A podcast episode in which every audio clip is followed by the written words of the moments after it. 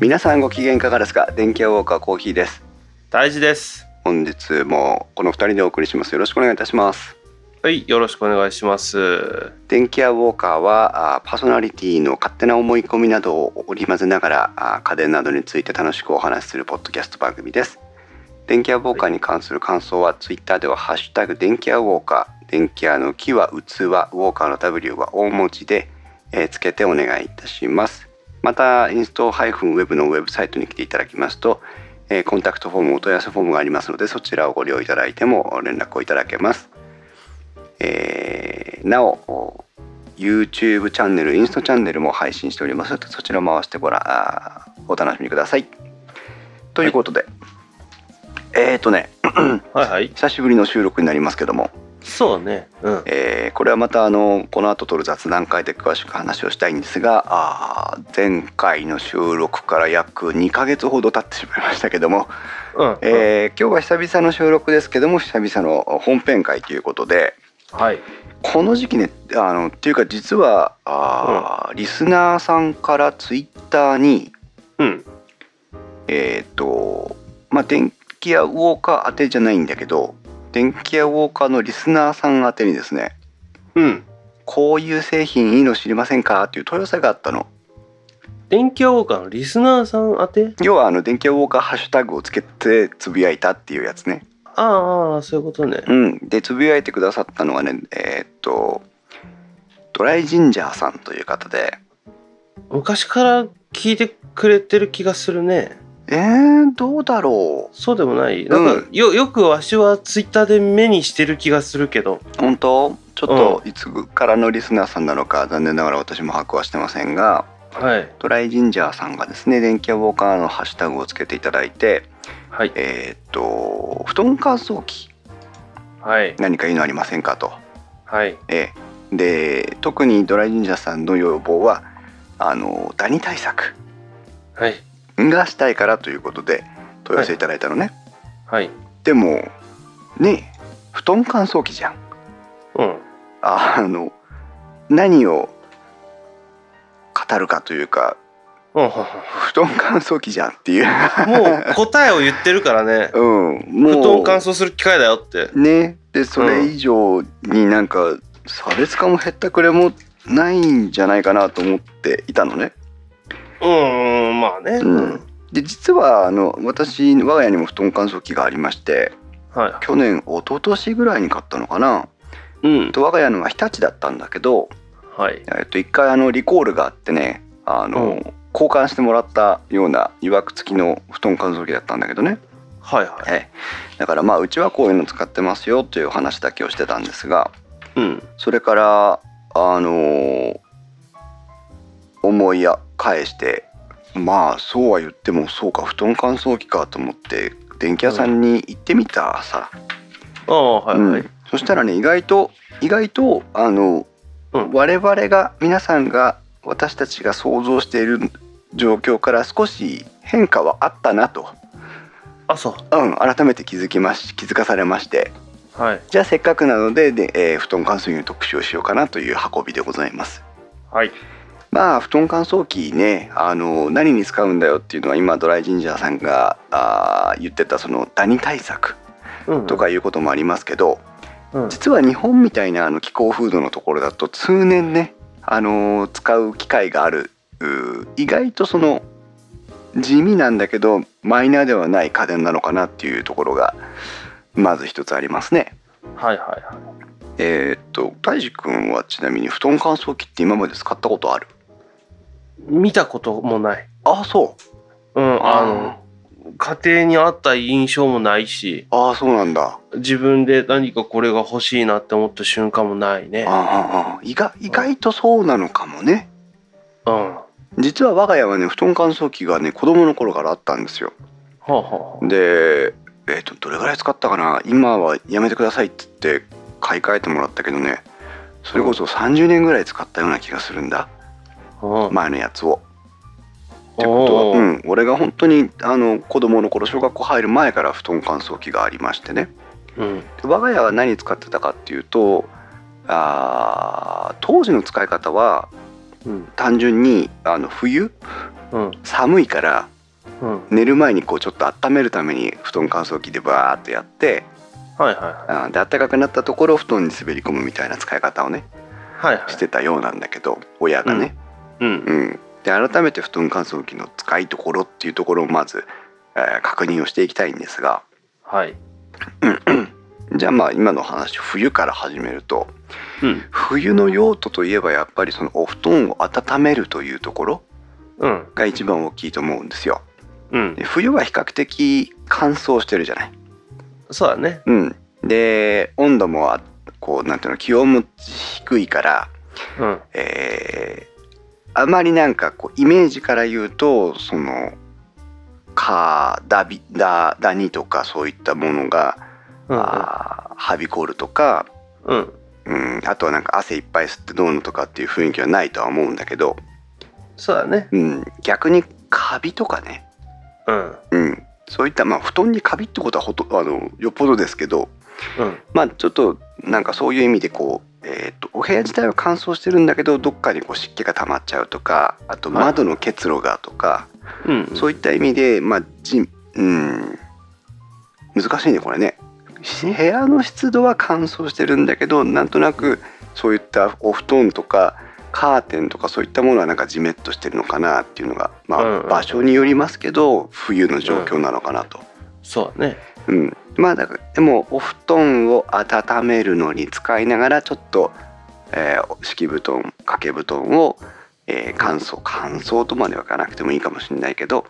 まあ、温めて快適に過ごそうというのが主な冬の使い方のように私自身は感じてるんですけど、はいはい、で今度春先まあ4頃4月うん5月6月ぐらい、うんこの季節になってくると先ほどのドライジンジャーさんが言ったようにうんえー、とちょっとこう汗ばんでくる季節が始まったりとかうんあとはもうさっき言ったダニとかそういったそのお布団の中に潜むそのあまりよろしくないものたちの活動があ活発になってくる雰囲気があるよね。うんうん、でこの季節はやっぱダニ退治っていうのが一番のメインになってくるのかなと。あとはあれもあるだろうねあの時期的に黄砂と、うんえー花粉が飛び出す時期だから、うん、外に布団を干したくないっていうのもあるだろうね鋭いその通りなのよ。うんあのダニ対策をするとかあとはまあ湿気をね取ってカラッとしたいとなると一番簡単な方法はベランダに干すお外に干して天日で乾燥させるっていうのが一番いいわけね、うんだけど今太一君が言ってくれたように PM2.5 とか黄砂そういったあと花粉の関係で、うんえっと普通のお洗濯だってなかなか外に干したくない時期、うんうん、ですだからそういう時は、やっぱり室内で乾燥させるっていうのが非常に良くてうんなおかつあんな大きい布団をまあシングルだったらいいですけどうんダブルとかねそういったものだったりとか、お二人分3人分ってなってくると当然ですけど手間暇かかっちゃうので干す場所もないしねねそうだよね、アパート暮らしだったらねお布団干すの大変なものねううんんだそういった意味でもおお部屋の中で干せるっていうのは非常に有利うんうんあとまあダニ対策という部分ではこの後改めてもうちょっとお話ししたいと思うんですがうんで、えーこの先来るであろう、まあ、7月8月9月うん日本で一番ジメジメしてるシーズンですねそうだねうん、ここはやっぱりちょっとどれだけお布団をカラッとさせて快適にその寝れるかというのを確保するかというところなんだけど、うんうん乾燥機って使ったことある方ならわかるんですがさっきの冬その温めるために使うって言ったぐらいですから温風が出るわけですよ。うんうん、で夏にお布団を温風っていうのはもう絶対やりたくないようなイメージがあるんだね。そうだねうんだなんでわざわざ暑いのに暑くするんだって話だから。うんうんでもこれが意外なところで、うんえー、とやっぱり乾かした温風を当てた直後に寝るのは当然暑くてそれは避けたいところなんですが、うんまあ、夕方とか日中とかそのまだお布団に入る前の段階でうんカラッと乾燥させておいてからでお温度を下げてからお布団に行くと、うんまあ、昨日一昨日までちょっとなんかジメジメゴワゴワしてたお布団がカラッと軽くなっちゃったりするわけだもんだからうんうん結構その、えー、と快適に過ごせるいいはいはいいい補助になってくれると思うのね。はいはうん、だから最高なのは多分週に1回ぐらい乾燥機をかけてで夜寝る時はあの軽くエアコンをかけて寝るっていう風にすると多分一番お部屋の中がカラッとしてお布団もカラッとした状態で寝ら寝つけるのかなっていう想像をしています。うん。はい。うん私もねさすがに夏に布団乾燥機あまり使ったことがないのでうん。今年はちょっと使ってみようかなと思ってるのね。うん。うまあ、でも確かにね、夏、まあもう入ってきたけど、うん、こうあんまり布団を干さんあ忙しくてねうん干す暇ないよとかっていうのが続くと、もう時期的にはなんかこう布団が重たくなってくる時期というかねねうなんかそんな、まあねでもほらあの肌掛けとかあとうんなんていうのブランケットとかどんどんこうかける方が軽くなっていくから、そうねうん、それに応じてって感じだしもう布団もかけねえよって感じになっちゃうんだけどやっぱ敷布団は変わらないのでね、そうねうん、そっちの方のための乾燥機という使い方。で、えー10月11月12月はまたこう秋口から冬に戻っていくのでお布団を温めて使おうという感じで、うんまあなんだかんだ1年使い使うところはあるのかなというところですね。そうだねうん、で、えー繰り返しというか巻き戻しますけどもダニの問題です。うんダニの問題は、まあ、熱が一番いい対策なわけなんですけど、もう焼き殺すんだねそう熱を嫌うので、えっとうん大体ね50度以上60度ぐらいの温度、まあ50度以上かを、うんえー当ててやるとダニはその熱を嫌って逃げていきます。あ死にはしないんだねあーんとそそこがポイントで、うんえー、とまず、うんこれあの天日干しされてる人も乾燥機使ってる人も、ダニ対策を考える時は一つ改めてねこう今日を境に、えーうん少し考え直してほしいんですが、うんえー、と天日干しをまず考えてみるとお布団を2つ折りぐらいにしてこう物干し竿にこうかけるわけじゃない。うんあとはベランダのののなんちゅうの軒というか壁のところにポイッと引っ掛けたりするよね。うんで天日に当てます、うんでえー当たってる側はまあ、うんその際その日の天気に応じてどんどんどんどん暖かくなっていくよねうんでそれが50度を超えるかどうか分かりませんが、えーと熱が高くなってくるのでダニがあー暑いってなってくるわけうんそうするとダニはどうするかというと涼しい方へ涼しい方へ移動していくんです、うんまあ当然だよねまあ人間も同じことするよね、うん、でお布団の、えーうん表側は十分暑いんだけど裏側はまだそんなに暑くなくてみんなそこに行ってああやれやれと、ああこっちいいじゃんっつってうん、まあまあちょっと狭苦しいけどいいかっていう感じでこう集まってくるわけね、くたばるよりはいいかと、ううんん、でもそこはそれこちらはあの高等生物ですからうん、あの世界でに せ世界でっていうかね自然界で唯一知知恵を身につけた我々人類はそんなダニが逃げていくことなんかもうお見通しなわけですよ。うんじゃあどうするかでも少し経ったら今度ひっくり返すのね、 お布団をなんとまあテクノロジーを使わ ない。そうでももうそういうことしてるわけでしょ、うん。うん、でひっくり返すとどうなるかっていうと今度あったかかった面が内側に行きますうん。で寒かった面が表側に行きますねうん。でと当然だけどその瞬間にパッと熱くなるわけじゃないからうん。だん徐々に徐々に熱くなってき徐々に徐々に涼しくなっていくわけなのでうん。ダニはどうするかっていうとなんだ忙しいなっつってやれやれまたこっちだって言って移動していくわけねまだあっち行くぞっつってね。うん、だからあのーもちろん対策としてゼロではないんでしょうけどうん。あもうその日の天気とかそのに光の当たり具合にはよりますが、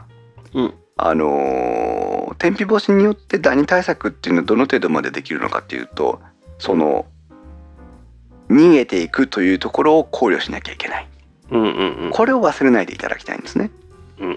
だからいつだかそれこそ何伊藤家の食卓とかなんかそういったテレビだったのかあるいはなんか家事本みたいなその本だったのか分かりませんが、うん。えっ、と黒い袋ゴミ袋うん。みたいなやつ大きいやつにお布団を入れてうん。ベランダに出しておくといいよみたいなのを見たことがあるのね。ああ、そういうことか。うん、これはものすごく合理的でお布団が入るサイズの袋を見つけなきゃいけないっていう点は置いといて、うんうんあの黒って熱を吸収するじゃないですかうん。うん。しかも縛ってしまうことで密封す密封というかねあの熱が逃げないでしょうん。その中に入れとけばもう地獄の豪華で焼かれるそう初めてそこでダニ対策ができると思うのねああ、もう逃げ場なし逃よ。げ場なしにうんそうなのでえー、とやっぱりその十分にお布団の中全域に逃げ場がないほどに熱を加えてあげなきゃいけないんだといったことをうんしっかり意識しないとダニ対策っていうのはちょっと中途半端になっちゃう。あーまあそうだなでもそれをさパッと言ったけどさ、うん今あの売ればいいのに売る黒い袋をビニールのそうだね本当だね、売ってないのかな、うん、それがお布団が入るサイズの大きさのある黒い袋があればうん、うんあの結構朝ギュッギュッと袋に入れて縛ってベランダにポイッと出して飛んでかないようにだけ注意すれば相当いいダニ対策になると思うよ。そうだようね、ん、あのー止めるのもさ、うん、あのジップロックみたいなやつあんじゃんあああの布団圧縮袋みたいにねギューってバチうんあだかバチらバチバチ黒い布団圧縮袋があればいいのよあいいじゃんうそれで解決だよ。ん、うんうん、そしたらもうそれ外干しとけばさねでそこになんか温度温度でさ変わるあのテープみたいなやつテープみたいなやつでダニの絵が描いてあって、でそれが最初は普通ダニ元気っぽいけど、うん途中からダニがこうダニの頭にこう輪っかみたいなのつそういそうてそう目がバッテンになったりとか。キューってなってるやつよいいねこれどう誰か製品化してくださいっていうかあるのかなうんうんなんかね今ざっと調べたんだけど、うんうんあのどうやんだろうね不織布っていうの、うんこれ、はいあの折ってない布布っぽい繊維の布みたいなやつねうんうんこれの黒いやつは売ってるうーんけどこれは、うんあのどっちかっていうとあのゴミあの鳥の糞とか花粉とかあああいうのからこう守るっていう布団干し袋だかあーらちょっと用途が違うんだろうけどあ不織布だと多少通気性があるからねあのーうんちょっとやっぱりビニール袋の方に比べればダメかもしれないねうん、うんまあいいでしょうはい、はいでえー、とじゃあちょっとベランダに干すだなんだではダニ対策が100点満点じゃないのかもしれないとそこで思い直してじゃあ布団乾燥機かとうん言った時に、えーカタログをどのメーカーさんのカタログでもいいしウェブサイトでもいいので見ていただきたいんですが、えー、とどのようにしてお布団が温まっていくかっていうのがね大体どこのメーカーさんもあの何分後にどれぐらいこう熱が伝わってますよっていうんううんサーモグラフィーみたいな映像写真を載せたりしています。はいはいうんでこれで見ていくと当然、えー、と時間はかかるんですけどもその、うんお布団全体をまんべんなく温度を高くすることがあーこの乾燥機では実現できているというのが、あー全体乾燥機全体のおー特徴だと思っていいと思いますはい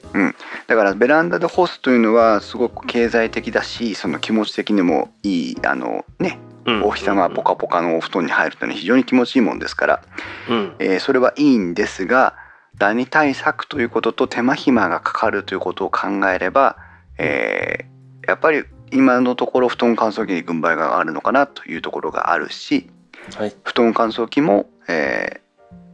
一応どのタイプを取ってもおまんべんなくお布団の中から、えーダニが死滅するぐらいの温度まであー加熱することができると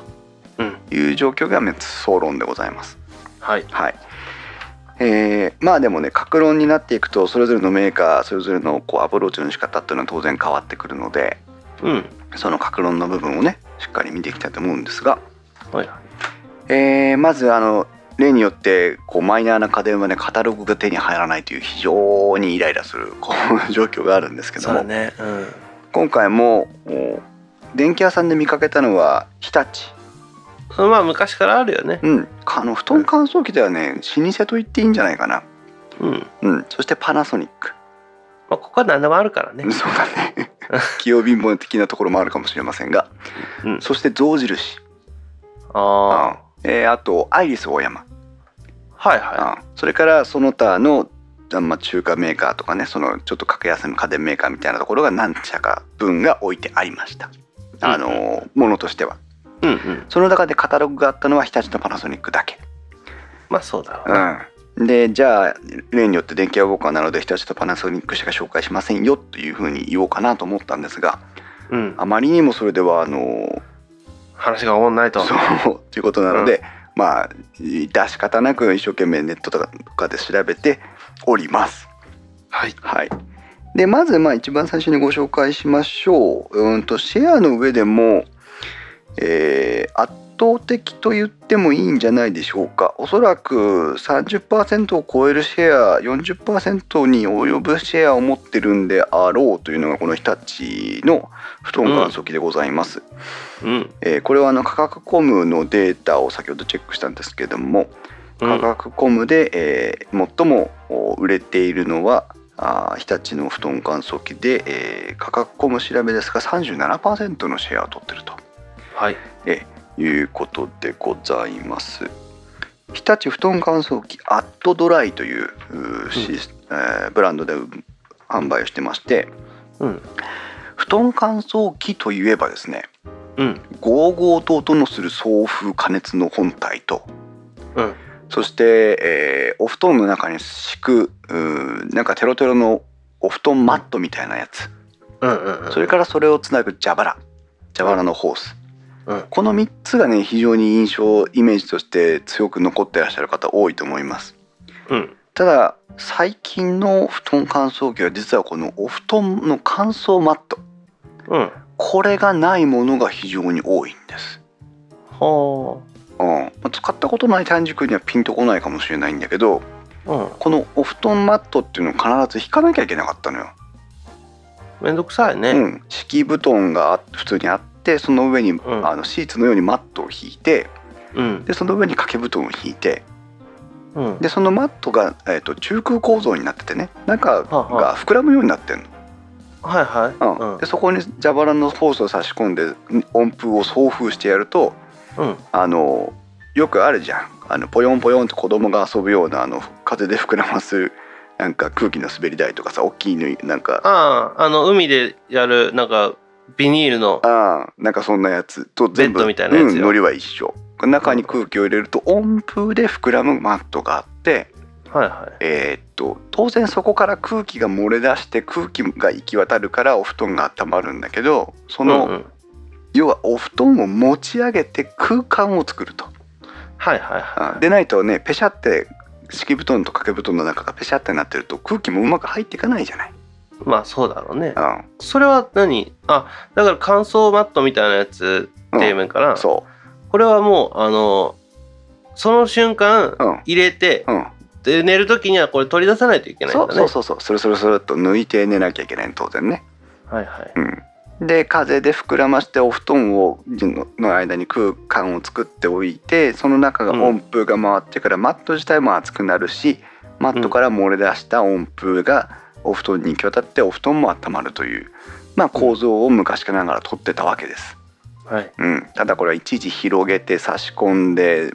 ホース差してつないでたまに膨らまなくてなんかバフバフ自分でお掛け布団をバフバフして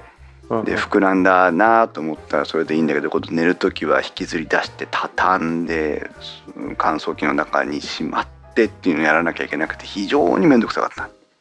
めんどくさいね、うん、そこで最近の乾燥機はうんこの乾燥マットをなくしてしまいましたあいいじゃんやっぱやっぱあれなんだねそれがネックだったんだねうんそうだね、うん本当にやっぱり一番面倒な工程であったしうんうんとうちの日立のやつねうん今持ってるやつは乾燥マット付きなんだけどうん乾燥マットの構造がねうん悪いのよ。んどういうこと、えーっとさっきも言ったけど風で膨らむんだけどうん、膨らんだまま空気が逃げないと当然だけどパーンってなるわけだよね。 まあ破れるわけはないんだけどでも空気どっのかからそう、ん逃げ道を作っておかなきゃいけないのね。はあはあそれはあの乾燥マットの構造自体に逃げ道を持ってるんだけどうんうんうんどうしてか知らないけどその乾燥マットの逃げ道がすごく大きいのよ。はいはいそうすると十分に膨らんでから空気が漏れ始めるんじゃなくてもうスルスル漏れちゃうのああそういうことかはい膨らまないのよ、はいはいはいはいうん、昔実家で使ってたやつはもうどんなに掛け布団が重くてもバンバンに膨らんでうん調子よかったのに、うん今のやつはねなんかしょうがないからその空気が逃げ出す逃げ口をねなんか畳んではいはい無理にこう逃げないようにしてお布団を膨らましてるみたいな、それ意味ないねうん、すごく使いにくい。ううんうん、やむなく使ってますがはいただまあ、うん、と今盛んに言ってるようにお布団を膨らませて掛け布団と敷布団の間に空間を作ってあげないと温風が入り込まないイメージじゃないですか。そうだね、うん、じゃあ乾燥マットをなくしちゃったらどうやってお布団全体を温めるの、うんうん、そこで各社が取ってるアプローチは、まあ、大なり小なり一緒なんですがうん、もううーんと構わずぶち込めというパワーで制止するということかな、これがね技術的な革新があったとは思えないんです。要はあの送風の送風力が強くなったから、うんはいえー、とマットがなくてもお布団全域に風が行き渡るよとかはいはいそういうことがあったようには思えない。あもうもうだからあれかあのマットもめんどくさいし、うん、そんなんなかったよとそう うんうんなかったことにしてみた。まあね、あのーそれではあまりにも芸がないので、うんえー、格論の日立に戻りますが日立ではですね、うんえーっ、と四方八方に風が行き渡るような送風口を持つノズル、専用のノズルを開発していましてこれがあの布団乾燥アタッチメントというんですけど、うんえーぜひカタログなりウェブサイトを見にいただきたいんですがうんえーっ、と何て言えばいいんだろうこあの、これか、うん、この字型と言っていいのかな音差型と言えばいいのかななあんのか表現しにくいね、これねアルファベットの C の字うんを水が入るように上向きにして、まあうんだから U,、うん U の字か、U の字の U の底の部分にホースをガチャッと刺す、なんかさうギャラガに出てきそうだよねこれん、出てきそうだ ね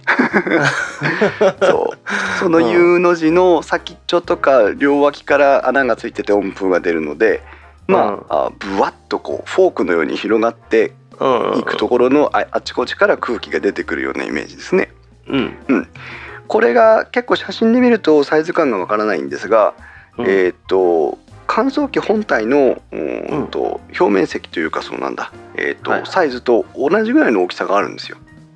じゃあ結構しっかり大きいんかうん、結構大きいです。これうん電気屋さんに行くとあの触れるので大体のところに置いてるので見ていただきたいんですがうんこのノズルを使って、まあ、お布団の中にマットは使わないけどもあちこちに空気を送り込んでやろうという、まあ、意欲が感じられるノズルなんです。そうだねしかもさ、うんこれハードタイプじゃんうん、だからそのマットみたいにふにゃふにゃじゃないからそうそうそうそうそう潰れることはないもんね、うんだからこう取り扱い差し込んだり抜いたり片付けたりっていうのが非常にやりやすい、うんうんで形もしっかりしててなおかつ凸凹が少ないので、うんえー、としまったりする時も非常に便利、そうだねこれ、うんあの、まあ、さっきギャラがっつったけどさう「ん、スター・ウォーズの」あの何映画の中でね、うん宇宙空間に飛んでても違和感ないから違和感ない感じだねそうねうん、 確かにミレニアム・ファルコン号の後ろ飛んでてもおかしくないかもしれないねうん、さあそういうやつ出てきたんだなって思うよね出てこねえ わ、うん、でこれがですね面白いところの一つでございますね、日立についてはねそうだねはいでさらにですねうん、うんえーっともう一つここに工夫がありましてね、はいはい、えーっとお布団で気になるのはやっぱり汗とか、まあ、それからあんまり言いたくなりませんが加齢臭とかですねそういう、まあ、体臭の部分がお布団というのは気になってくると思いますが、そうねえーっと日立は考えましたはいどうやったらその体臭対策ができるだろうと。うんでえーっとまあストレートすぎるアプローチに打って出ましてですねうんこのさっき言ったこのギャラガーの敵キャラに、うんえーっと小窓がついてましてうんその小窓の中にうん消臭剤を入れられるようになってるんです。あこれかここに入るんだああのーカチャッと開いてそこにポンと入れてパタンと閉めるだけで温風が通るからそこからこうまあ要はは香りと消臭効果がぶわっと広がると、うんうんうんまあ、確かに効果はあると思いますよそうだねあーまあ専用のものを買わなきゃいけないので一応は、うんえー専用品にはなりますがうんあーまあありかなぐらいのところでしょうそうだねまあうん専用デオドラント剤えーはいすスズランの香りうんがまあ準備されてるという、そうだねまあ、あんまスズランの香りイメージつかないつけどかない ね全然つかないねうんつかないけどまあ爽やかな香りなんでしょう、うんえーでまあ多分中に入って、えー、とボロボロにならないものであればうんなんかその他のね芳香剤とかでもいいのかなとは思いますがそれはまあ各人の責任でお使いいただきたいんですけどもうんうんはいというだからあーところでございますね。はいはい、でねうーんと、うん、こんなとこでしょう後でまたはい戻ってきます、うん続いてパナソニックでございますはいパナソニックも基本的なアプローチの仕方は日立と変わりませんはいつまり他社その他のメーカーと同じということなんですけどはいえー、とノズマットをやめてノズルを差し込む方式にしましょうというところまでは一緒、うんただしそのノズルの形状が非常にまたこの日立と比べて特徴がありましてねうんこれまた皆さんウェブサイトでありカタログを見ていただきたいんですけども、うんえーパナソニックの乾燥機のノズルさっきのは日立はギャラガの敵キャラミレニアム・ファルコン号でこううん U の字に広がってたで平べったい感じ平だねべったい感じ、もう気持ちからして全域にブワッと吹き出そうっていう気持ちがありましたよねうんうんうんえーパナソニックのノズルについては、えー長方形のうんうーん箱です簡単に言うとそうだね掃除機のうんうんハンドルから先のホースうーっとパイプの部分がない感じうんうんうんピッて押すとこのやつでしょそこだけ残ってる感じうんうんうんうんズボッとお布団の中に差し込みましょうというノリですねうんはいでこれだけだとえこれでいいのってホース刺してるだけじゃんっていう気持ちになるんですがそうだねまあそこはそれ一生懸命考えてるんですねうんこの、えー、とノズルの先端にある箱状のものがあー、エアコンの吹き出し口みたいになってまして、はいはいえーいろんな方向に空気が出る、まあ、さっきの日立と同じですけどいろんな方向に空気が出るといううんそのアプローチまでは一緒、うんただし、えー、と先ほどの日立は物理的にノズルを平べったく広げてあちこちから出そうねというアプローチでしたが、うんパナソニックは空気でまずお布団の中に空間を作るつまりお布団を持ち上げますと。はいはういんお布団を持ち上げて空間を作っておいてその空間に音符を満たしますよとうんうんいうアプローチでございます。はいうんえーそうね見た目は非常にすっきりしてますので、そう白いしねうんえーいいところかなとは思いますけどもうんただあーパナソニックの最大の特徴は何と言ってもうんお気づきかもしれませんがうん白物家電これ白物家電って言っていいのかな家電とパナソニックで出てくる答えは名のいい ですね うあの先ほど日立はデオドラント消臭剤をセットすることで、お布団の加齢臭対策とか体臭対策をしましたが、んここはお家芸ですよパナソニックはナノイーを持ってるわけですから、うんまあねもうここにもぶち込んできました。それはまあ入れてくるわなはい、うんパナソニック製品で全部買い揃えてたらそろそろナノイー中毒になるんじゃないかっていうぐらいナノイーを使ってますけども車にもついてるからねつい最て近ねるからねうんただあのいつだか最近の電気屋ウォーカーの本編会でも特集をしましたけども、うんえーナノイーとかあのプラズマクラスターとかマイナスイオン、マイナスイオンって言っちゃいけないんだね今ね、えーとそのプラスマイナスのイオンによって、えさまざまなものを分解して消臭したりその、ううんんとなんだ、えー害のあるものを無効化したりする技術は一定の効果があるということは認められてきてますので、はいえ消臭についても効果は期待できるんじゃないかなというふうに思いますね。うんそうだねはい。えーはい、こんなとこですね、パナソニックね。はいそれからカタログがないとこに行きますけども、えーはと、象印。うんなんかでもこれはね、うん昔から売ってるイメージもないことはないぞえーとですね、うん実際どれぐらいからこのスタイルで売ってるかわからないんですが、うんあのー、たいじくんの今の感想をスストレートに私も同じように感じてまして、うんえー言葉を選ばずに誤解を恐れずに皆さんにお伝えすると、うん非常に古臭いデザインをしております。そうだね、はいなんか昭和家電を彷彿させるよホねーストさせますね。ホーストさせる色使い、ホーストさせるボタン配置、ホーストさせるそのなんだ電源コードとかもね、うんまとめ方から何からね、とにかくねなんかこそううね懐かしい感じがしちゃうんだな。そうだねあのえっ、とどうやんだろうねうん、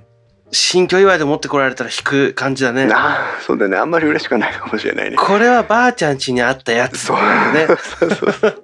うんそう新婚夫婦には似合わない、そうだねうん、うんあの申し訳ないんですけど本当にデザイン的にはちょっとおとなしすぎますうんそうだねはいうんでまああんとアプローチの仕方布団に直接ノズルを差し込もうというのは、まあ、先ほど日立パナソニックと方向性は変わってないんですが、はい大きくうーうん反対側に舵を切っていまして、うんえー先ほどまではノズルを差し込んでいくという要は従来式からマットをなくしましたというスタイルそうだね蛇腹があった状態まだだよそのね蛇腹のホースがある状態うんでこちらの象印の布団乾燥機については、うんうんとどうせノズルを直接布団に差し込むんだったら、うんノズルも蛇腹じゃなくていいじゃんうんだから本体ごと差し込んでしまえといううんまあちょっと極言い過ぎ言い過ぎになりますけど、うんそういううデザインになっていますうん何をするかというと昔の2つ折り携帯電話よろしくですね、うんえー本体がパカッと開きますうんでパカッと開いた携帯電話で言えば画面の方をうん表にして、うんそのまんまお布団の中にズボーッと差し込むんですね。うんで、えっと、熱源があって送風をしなきゃいけないので、うんえっと、吸気口があります。うんだから、えっと、機械全体をお布団の中に差し込むわけじゃなくてそのパカッと開いた画面の側フラップの側だけを差し込むという、まああの布団乾燥機が自分の代わりに寝てる状態だよねああ、うん、適切な表現だねうんそういう形のスタイルになっています。はいまあ、ノズルも大きいですしうーんと、なんとなく機械の構造上送風量も稼げるのかなっていう気はするんですけどうんうーん個人的な感想ねうん熱源をお布団の上に置いておいてうんしかもお布団乾燥機って割と長時間使うわけですよね1時間2時間ああそっかそっか平気で使うのでうんそういったものをお布団の上に置いたまま外出したくないあ外出はししたくないねねうんえ万が一ということがまあないとは言えないのでうんうんうんうん、まあ当然ですけど安全装置が働きますから異常に加熱したりとかなんだりしたら当然自動停止するところでしょうんうだとは思うんだけどうーんなんか気持ちよくないかなという気がしますでも、うん超わかりやすいそうだね超わかりやすいしうん、超コンパクト、うん、うん、だからホースとかもないわけなので、そうだね蛇腹とかないかうらね、ん、だからその好みが分かれるところだなとは思うんですけど、うんデザインが、うん、と新しくないということと、えーうんお布団の上にその機械本体自体も置かなきゃいけないということであまりちょっと、うんこう個人的にピンときてません。多分まあそのご年配の人が使うには、うん、こういったやつの方が、うんすっげえ使い勝手いいんだろうなとは思そうかもね、まあうんな何も考えずに刺してとか何置いてとかっていう必要ないからね、ううんうんまあいいでしょはいうそしてえーっとどっちに行こうかなシャープに行こうかなうんはいシャープもですね、えーうん布団乾燥機は持っておりますうんえーカタログもなければウェブサイトの情報もほとんどないという状況で、うんまあ、あまり力が入ってないのかなというところは 察するところですが、 これさ、はい売ってんのマジでって思うぐらい、うん、売る気ないよねないねこれシャはーシャープのウェブサイトの作り方がおそらくダメなんだと思いますプうんまあちょっと話を気を取り直してですねシャーえプーっとうん、シャープも、うん、と布団乾燥機で乾燥マットを使わないというアプローチは他社と同様ですあそうなんだねうんうん同様です。で、えっと、デザイン的にねあの、いうん今まで申し訳ないですあのめちゃめちゃにホームページのことをウェブサイトのことをこき下ろしましたがうん、商品としては非常にシンプルで、えっと、おしゃれにできています。見た目はね、うん、今までのそのえっ、と日立はい、日立とかパナソニックとかと比べると、うんうん一番いいと思うよ。うん、えっとですね、イメージとしては布団乾燥機という印象は一切なくて女性用のあの美顔スチーマーみたいな雰囲気です。そうだね。あとはなんかあの今のうん、今のよ、うんあの加湿器とかそんなそうだね。うん、ちょっとおしゃれに作ってるね。そう。だから見た目はいいのよ。いい、はい、で、えー、とホースがついてましてこれはノズルがねえっ、と掃除機のノズルみたいなあのこう小さいところをこちょこちょこちょこちょこ掃除するための先っちょのアタッチメントがあるじゃんああはいはい、うんああいうのサッシ掃除するやつそうねそうそうああいうノリなんだけどあれをこう扇状に広げてうんうんうんでぶわーっとこう広がりやすいようなノズルうんうをん取り付けることでお布団の中で熱を行き渡らせようという感じになってますね。あで特にさっきのパナソニックとかみたいに、うんうんそのノズルの先の先端部分が、うんとてもこう加工がしてあって細工がしてあってっていうわけじゃなくて、うんもういわゆる扇形みたいなそうやつからうん空気がバッと出てくるって感じか、そういうことです。はい。はいまあだからうーん割り切り方はすごいよね。これでいいかなっていうぐらいの話で。うんうん、でえっ、とシャープ家電シャープといえば出てくるのはプラズマクラスターです ね。なのでこちらは先ほどのパナソニックのナノイー同様にプラズマクラスターを使うことで消臭とか、うんえーを測っていきましょうということで、えープラズマクラスターが発生する装置になっております。はいはい。えー最後にアイリスオーヤマ、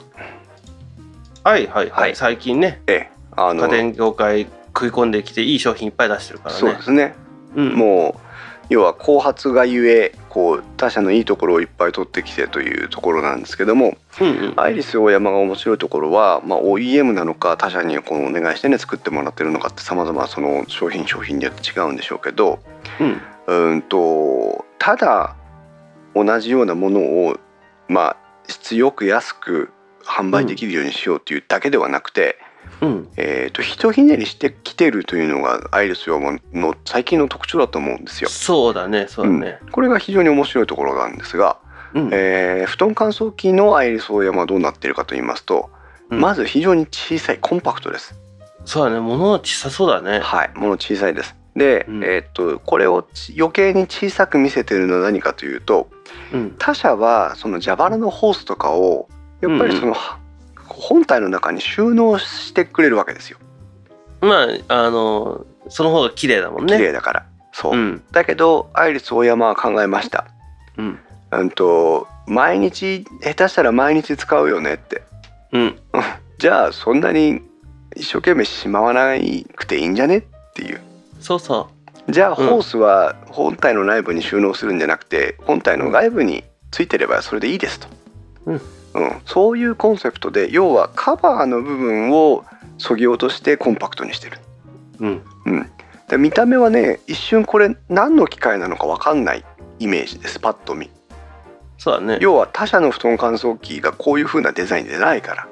うんうん、なんかわかんないけど蛇腹ついてんぞってそういうやつだ蛇ね腹がついたこれは何だろうっていうそれこうそんあの、なんていうの衣類乾燥機なのかなとか思わせるちょあっーと雰囲気がありますね。うんうんうんはい、で、えー布団の中にホースを突っ込んで、えー乾燥させるというアプローチはこれまた他社と一緒。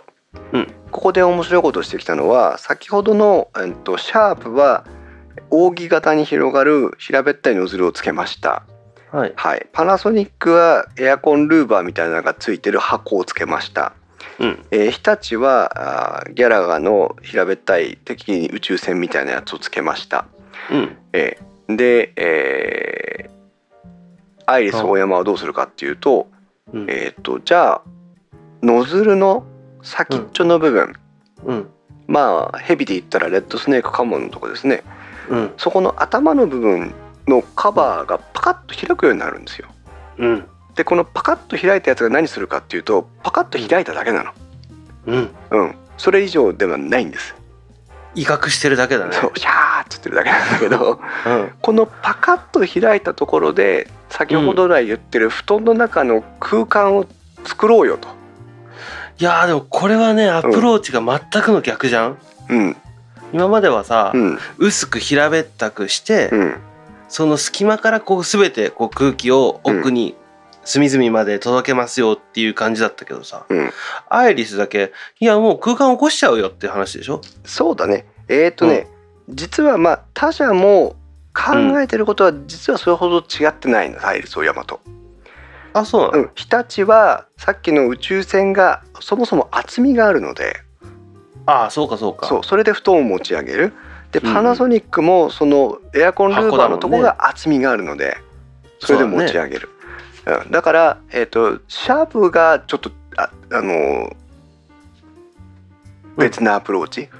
扇形のやつはいはいはいはで隙間にスパッと入れてしまおうっていう話ですけどシャープ以外はやっぱり何とかしてお布団の間に空間を作りたいという気持ちはどこも一緒なのね。ああだから乾燥マットのうんこう面影があるんだねそうそうそうそうう、うんん、ただこの「アイリスオーヤマ」の面白いところはうんそんな仰々しいものをつけずにうんパカッとここだけ立ち上げてしまえばいいじゃないっていうところに持ってったのがすごく面白くて、そうだね、うん、だからこのアイリス大山のうーんものを見に行くときは絶対このノズルの先パカッと開くところを触ってください、うんうんうんここが肝だもんねそうここが肝、これがアイリス大山の乾燥機をアイリス大山たらしめてる非常にこのユニークでしかもものすごくローテクなのねそううん、エアコンルーバーがどうのとかその HU 字型の立体構造がどうのとかっていうこと言ってない、うん、パカッ 蓋が開くうん、いいんですやっぱこうこうこれはねすごく面白いアプローチですねそうだね、うんでってことはさここにコストがかかってないわけよそうだそうなのよそうなのよ、うんうでそれが最終的な金額ってところにあの着地していくかん、そうらだね、いいことだようん、ね、うんはいまあただちょっと残念なことに先ほどの象印と同じようにお布団の上に直接本体を乗せるタイプのえー布団乾燥機になってますので、うんうんえー、と実害ありませんが小秘蔵の心理的に嫌だなというところだけが残っております。でもさこれはね、うんまあ、おかなくても使えるんかなとは思うの、うん、あの蛇腹のホースが長くあるから、うんうんあの他の布団乾燥機同様に布団の下に置いて蛇腹のホースだけを差し込むっていうことできるよね。うん、あのさっきの象印のはもうもう無理だけど、うん、これはいけそうだよね。そうそううん、というような感じで、はい、えー各社のお話をしてまいりました。はい、あのー各社ともにマットを完全になくしたわけじゃないんです。うん、マットが別売りだったりとかマットのやつが、うん、と低価格帯とかその買いモデルであったりするので、うん、えーマットのパターンが欲しいなという方はマットでもいいんですがうん、うん、特にやっぱりそのなんていうのかなえー取り回しでしょ。うんやっぱ毎日使うことを考えた時に、えーうんマットレスの方を業界としては推してるんだろうなというところが、えー感じます。はい、でコーヒーポイントですがううん、ーんとどうしようかな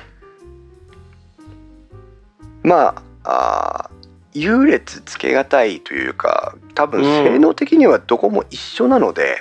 でできることも一緒だね。できることも一緒なので、うんえーっと今日のコーヒーポイントまあランキングのところはですね私が買いたいもの順でという ご紹介にさせてもらおうかなとうん、うん、思いますね。えーでまあ一番最初にご紹介するのは残念ながらというのがいつもの電気屋ウォーカーのコーヒーポイントのパターンなんですがうん、まあ象印さんね、うん、えー布団の上に乗せなきゃいけないというこ個人的な抵抗感が一つそれから、あーまあコンパクトにまとまっているのはいいんですけどもうーんまあ、全体的に結局機械本体を全部を持ち上げたり持ちその下げたりしなきゃいけなかったりするし、うん、うん、うーん、うん、まあまあそんなこんなであまりこう取り立ててじゃあこれを買おうかなっていう気持ちが今のところないのが残念ながら象印さはい、ん、うん、ただ送風量はなんとなく期待できそうな雰囲気もありますので、うん、えーで電気屋さんにも比較的置いてあるのでうん、ぜひ一度見ていただきたいなというところではありますはい、はい続いて、うんえーっとシャープはい、シャープの布団乾燥機先ほどい、まあ、ホームページのことをね、えー指摘させてもらいましたが本体は非常におしゃれ女性受けもするしお部屋にあの、うんしまわないでねお部屋にあったとしてもそれほどおお部屋の違和感はないよね違和感はない、うんあの、デザイン的に非常にいい、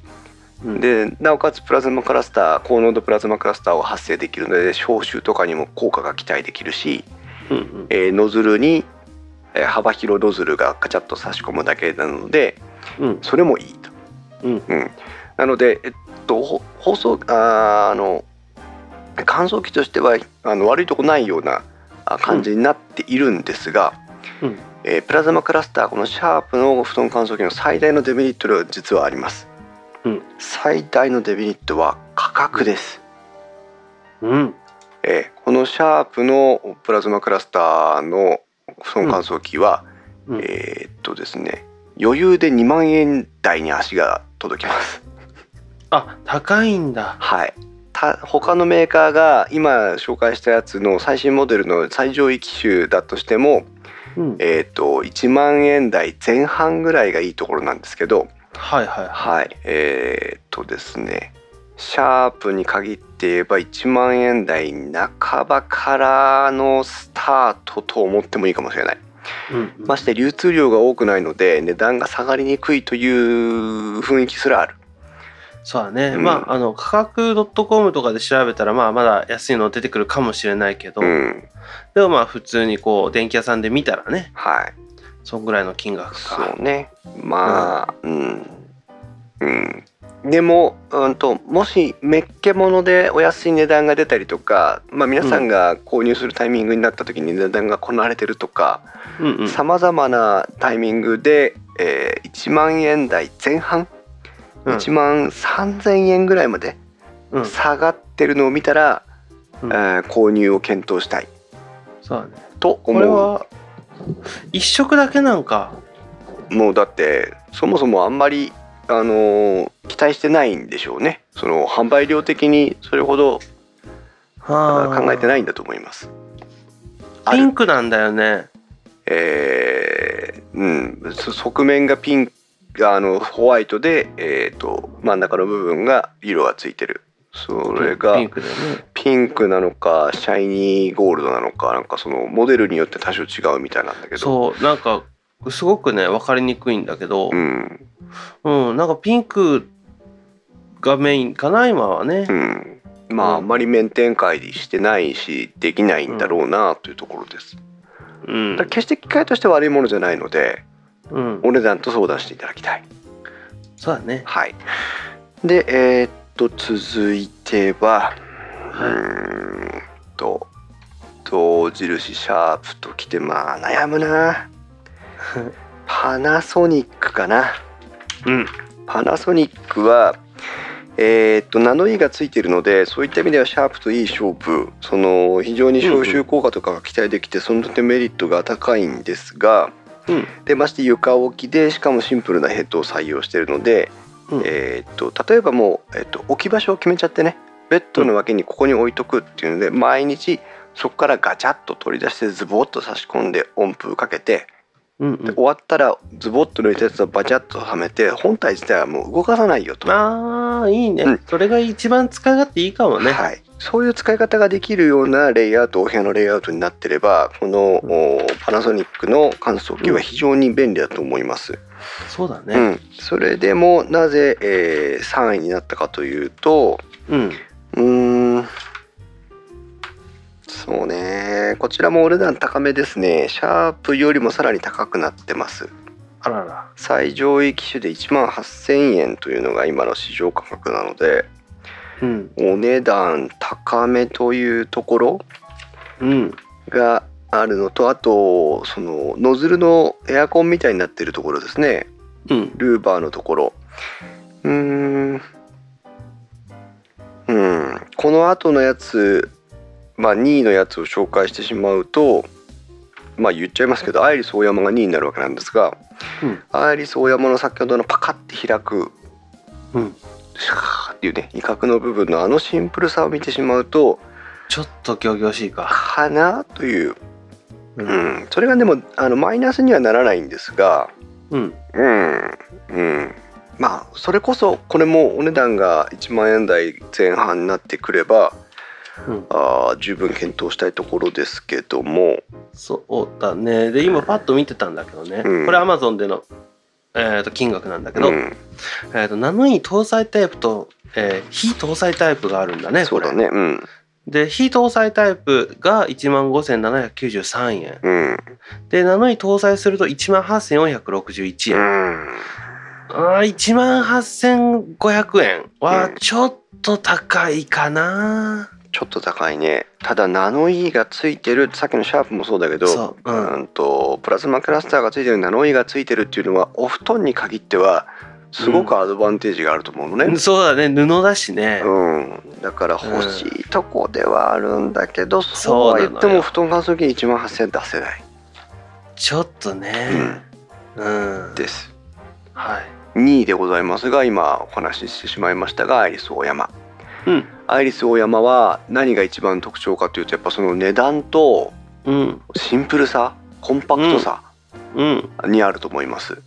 8480円安っアマゾンプライムで すので明日お届けします明は日来ますよ皆さんいうんあのー細かい機能という話をすれば他社には及びませんもちろん、うんただ細かい機能を使い分けるかと言われると皆さんそれほどではないと思いますというのは多分うんあの炊飯器よりうんもっとそぎ落とかなんでオーブントースターレベルじゃないうん機能としてはそう欲しいのっておそらく乾燥モードとうんうんうんダニ退治モードうんぐらいしか使わないと思うのそうだねどんなについててもどこのメーカー製のものでもあとはさうん自分たちで考えて使うよまあねあのーアイリスの分とか、まうんあ、他のメーカーもだけどね、うんあの靴用の乾燥アタッチメントとかさう、んうん一緒になって売ってるけど、うんだからそれも基本はタイマーで動いてくれればいいわけじゃん。。そうそうそうん。だからそこは関係ないもんね。ううんなので、まあ値段的にも安いし構造的にも工夫されてるし、コンパクトで、えーうん使いやすいということでもううん各メーカーその名だたる家電メーカーを抑えてアイリスオーヤマが2位に入ってくるというね、うん。えー今までの電気屋ウォーカーではあまりなかったランキングかなと思うんですけども、はい。うん、面白いところだとは思います。はい。最後まあ1位ね、もう言わずもがなですけども日立になります、うんまあ布団乾燥機で今までトップを張ってきたぞという自負が感じられる非常にまあ意欲的な、えー布団乾燥機になってると思うんですが、うん。えー、と最大のポイントはですね、うんえっ、とこの大きなノズルさっきから出てるねギャラ感みたいなそうんうんのうん宇宙船みたいななりのうこんの。大きなノズルが、うん。えー、と乾燥機本体の中にスポッと収まってしまうんです。うん。うん、これ辺がちょっとねうまくこう考えられてるなというところでしてそうだね。うん。でしかもあのマットを使ってた印象がどうしても拭えない我々世代からするとうん。やっぱりお布団の中に熱風を行き渡らせるにはやっぱノズルを大きくしたいよねっていう気あ持、ちもこれ、これぐらいボリュームがあった方が安心感あるよそうね。いうことそういうこと、うんうなのでそういった心理的な安心感もあるし収納のコンパクトさは殺してないしなおかつやっぱりこの音符があちこちに実際に回るだろうなということも期待できるということで、ん。うん。えー、とマット式の布団乾燥機をマットを使わずになおかつ同等またはそれ以上のこう布団乾燥機の性能を考えた時に一番王道的にきちんとアプローチしたらどうなるかっていうとこの日立の乾燥機になるんじゃないかなっていう気がします。はい。うん、もうだからなんて言うんだろう目新しさって言われるとうん。目新しいっていう言葉があれかなただそうのん。特徴的なものはって言われると、うん。パナソニックとかシャープのプラズマクラスターナノイーとか、ああ、そうだね。うんうんあと。はアイリスオーヤマのそのパカッと開くノズルとか、うんうんえーそういったものに、えーっとなんとなく話題性は持ってかれちゃう気がするのね。うん。うん。うん。うん、だけどデザインの良さ収納性の良さ使い勝手の良さそのトータルでの性能とか考えた時に、えー日立に及ぶメーカーはないんじゃないかなと思わせるぐらい結構そのやっぱり王者の風格があるなという気がします。そうだねあと金額もさ、うん今アマゾンでパーッと見てたら、うん大体1万円あいいちょい、ねちょいぐらいなのよ。ううん非常にいい感じ。うんうーんでさっき泰くんがちらっと言ってくれましたが各社の布団乾燥機ですね、うんあの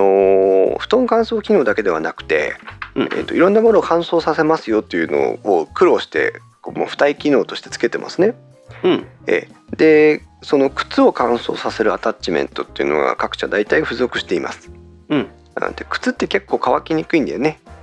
そうだねあのスニーカー思いっきりあの水たまり踏んだりした後とうんかね、うんうんそう、うんだから靴の乾燥に対してはこの布団乾燥機っていうのは結構効果高いと思ってます、そうだねうん、ただその他にですねえっ、と衣類乾燥にも使えますよとか、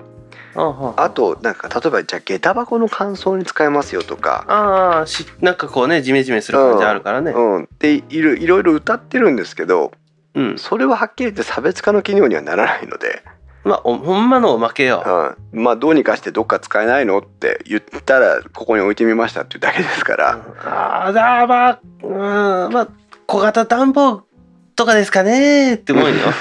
そうそうそう苦しさがにじみ出てる感じねうんうん、だから布団乾燥機を布団乾燥のためだけに買うのは嫌だなと思ってる方がいらっしゃったら、うんえー、とその靴ブーツとか長靴とかスニーカーとかそういった靴熱に、うんうんまあそのほら革製品とかは気をつけて使わないといけませんがうん靴の乾燥にも使えるよというふうに思っていただいたらそれはそれでいいんじゃないかなというふうに思いますね。うんねスニーカー洗ってさうん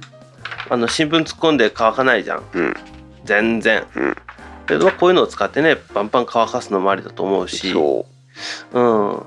いいかもねまあ、うんアイリスとかだとさ今ちょっと全然話ちょっとそれちゃうんだけど、はいはいもう靴乾燥機うんとかももうあのラインナップで他別の機種機種でねあったりもするから、まあ、こういったのも見てみるのもいいかなとは思うけそどうだねせっかうくん、なのでね乾燥機だけに限らずね。そうね、うんでまあアイリスのね靴靴乾燥機カラリエっていう商品があるんだけど、うん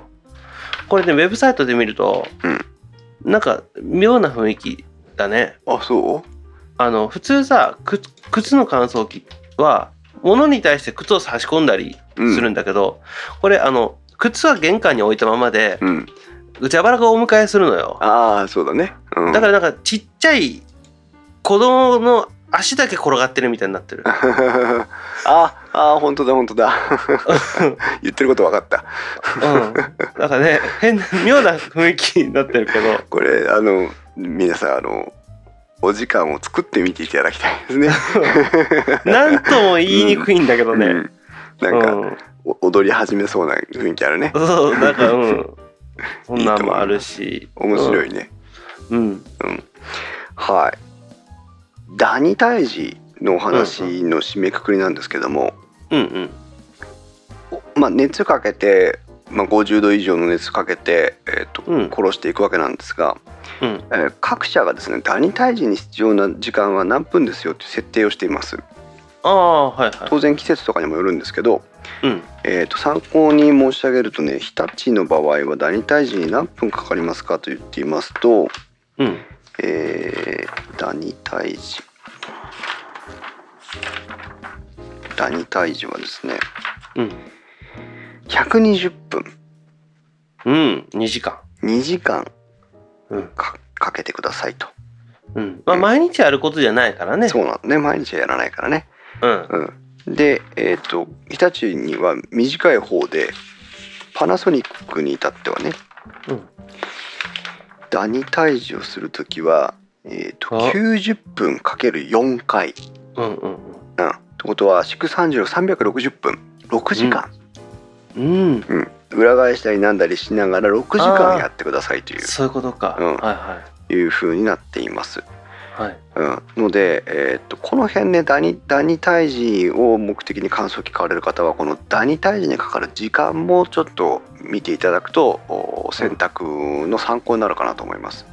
そうだうねん、ただこれ勘違いしていただかあの勘違いしないでいただきたいのがうん単純にここに書いてある時間が長いからダニ退治ができる能力が低いのかというと実はそうではないと思ってるんですね。うんうんうんうん、だって発生する熱は一緒なので、うんえっ、と慎重にやりたい人はより長くかけるし、うんまあ、そこそこでいい人は多少短くかけるしっていう差でもあるわけですよ。うんうんでもちろん熱が行き渡る行き渡らないっていう特性はあるんでしょうけど、うんうんだからそこは目に見えないもの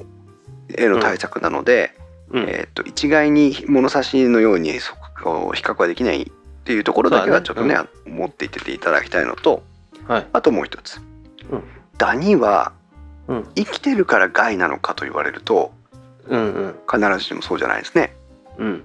ダニは死んでから死骸になってからもこう吸い込んだりしてアレルギーの原因になったりとかうんあとその他の大きいダニの餌になったりとか様々あります。うんだから乾燥機でダニ退治をするそこまでは OK ですけどできれば、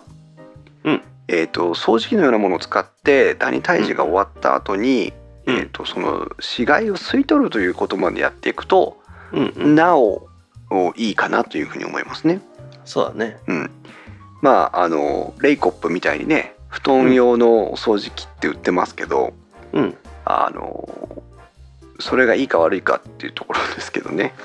まあまあまあまあそのふ布団用掃除機っていうもののと特別そういう専用機うんじゃなくてもうん、普通の掃除機でもね。普通の掃除機用の,、うんあのお布団用のノズルアをタつッけてチねメントに変えちゃって、うん、私はそっちの方がいいかな。うんまあ、うちはあのダイソンでもうギュンギュン吸っビちゃうューンと かビューンといっちゃら。うかあーいいね。ら、うん、まあそういったことでえーお話をしてきましたけども、うん布団乾燥機30分ぐらいで終わるかなと思ったら意外と話しましたがまあ本編だからねそうだね、ううん、意外と調べてみるとまあ何十年か前に比べて現在は変わってるなというところで、うんえー非常に悩ましいのが私がこの布団乾燥機を買った翌年ぐらいにこのマットなしというのが出てきたので、ああ、うん、マットなしが出てたらマットなしを買いたかったなーっていうのが未だに思うところですね。それはそうだねううんんまあこれから湿気の多い季節にもなりますしうん布団乾燥機ねぜひ安い買い物ではないですがまあでもあのーわざわざねうん高いのじゃなくても、まあ1万円ぐらい、うん1万円前後って言えばいいんだろうか、あるから検討してみてはねいかがかなと思いますけども。そうだねあとはねあの例えばそのお家が、えーアパートとかマンションとかで、うん、あの向きが悪いんだとああのー光が入らないとかそういうこあともうううちもうちもなんだけど、うん、もう朝の朝しか日が入んないのよそのベランダにねあうんだから結局お昼前、うん11時ぐらいからになるともうそのベランダにこう光が当たってないのあよなるほどね。やっぱそうなるとは早く早起きして布団を干すとさうん、うん布団がないわけよ あまあそうだね。干したしね。干干しちゃってるから、うんうんいやもうちょっと休みだから寝たいんだけどなって思いつあーそうつ、ね布団ねえし寝袋出すかみたいな感じになる のよてか布団まで干しに行ったんだったら起きなさいよって感じだけどいやもう一回寝かしてよ ってなるだか